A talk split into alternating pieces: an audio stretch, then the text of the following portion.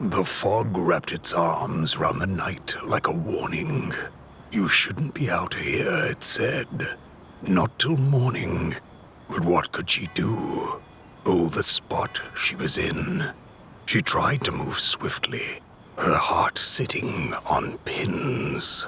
The sounds of the evening cast an ominous spell over street lamps and doorways, the cobbles as well.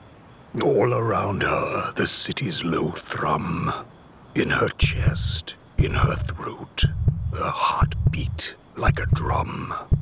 What there in the shadows her eyes couldn't make out was a figure there lurking, her breath sputtered out. Calming her nerves, which hung on by a thread, she scolded herself. It was all in her head. It was time to move quickly, not a moment to waste. Turning the corner, she moved faster, made haste. Her heels echoed back, their notes swift staccato. She took a deep breath, mustered all her bravado. Ducking under the stairwell, she hid out of view and steadied herself, knowing just what to do. A scream pierced the night. There, the flash of a blade. Such an unearthly shriek. Pray you never hear made.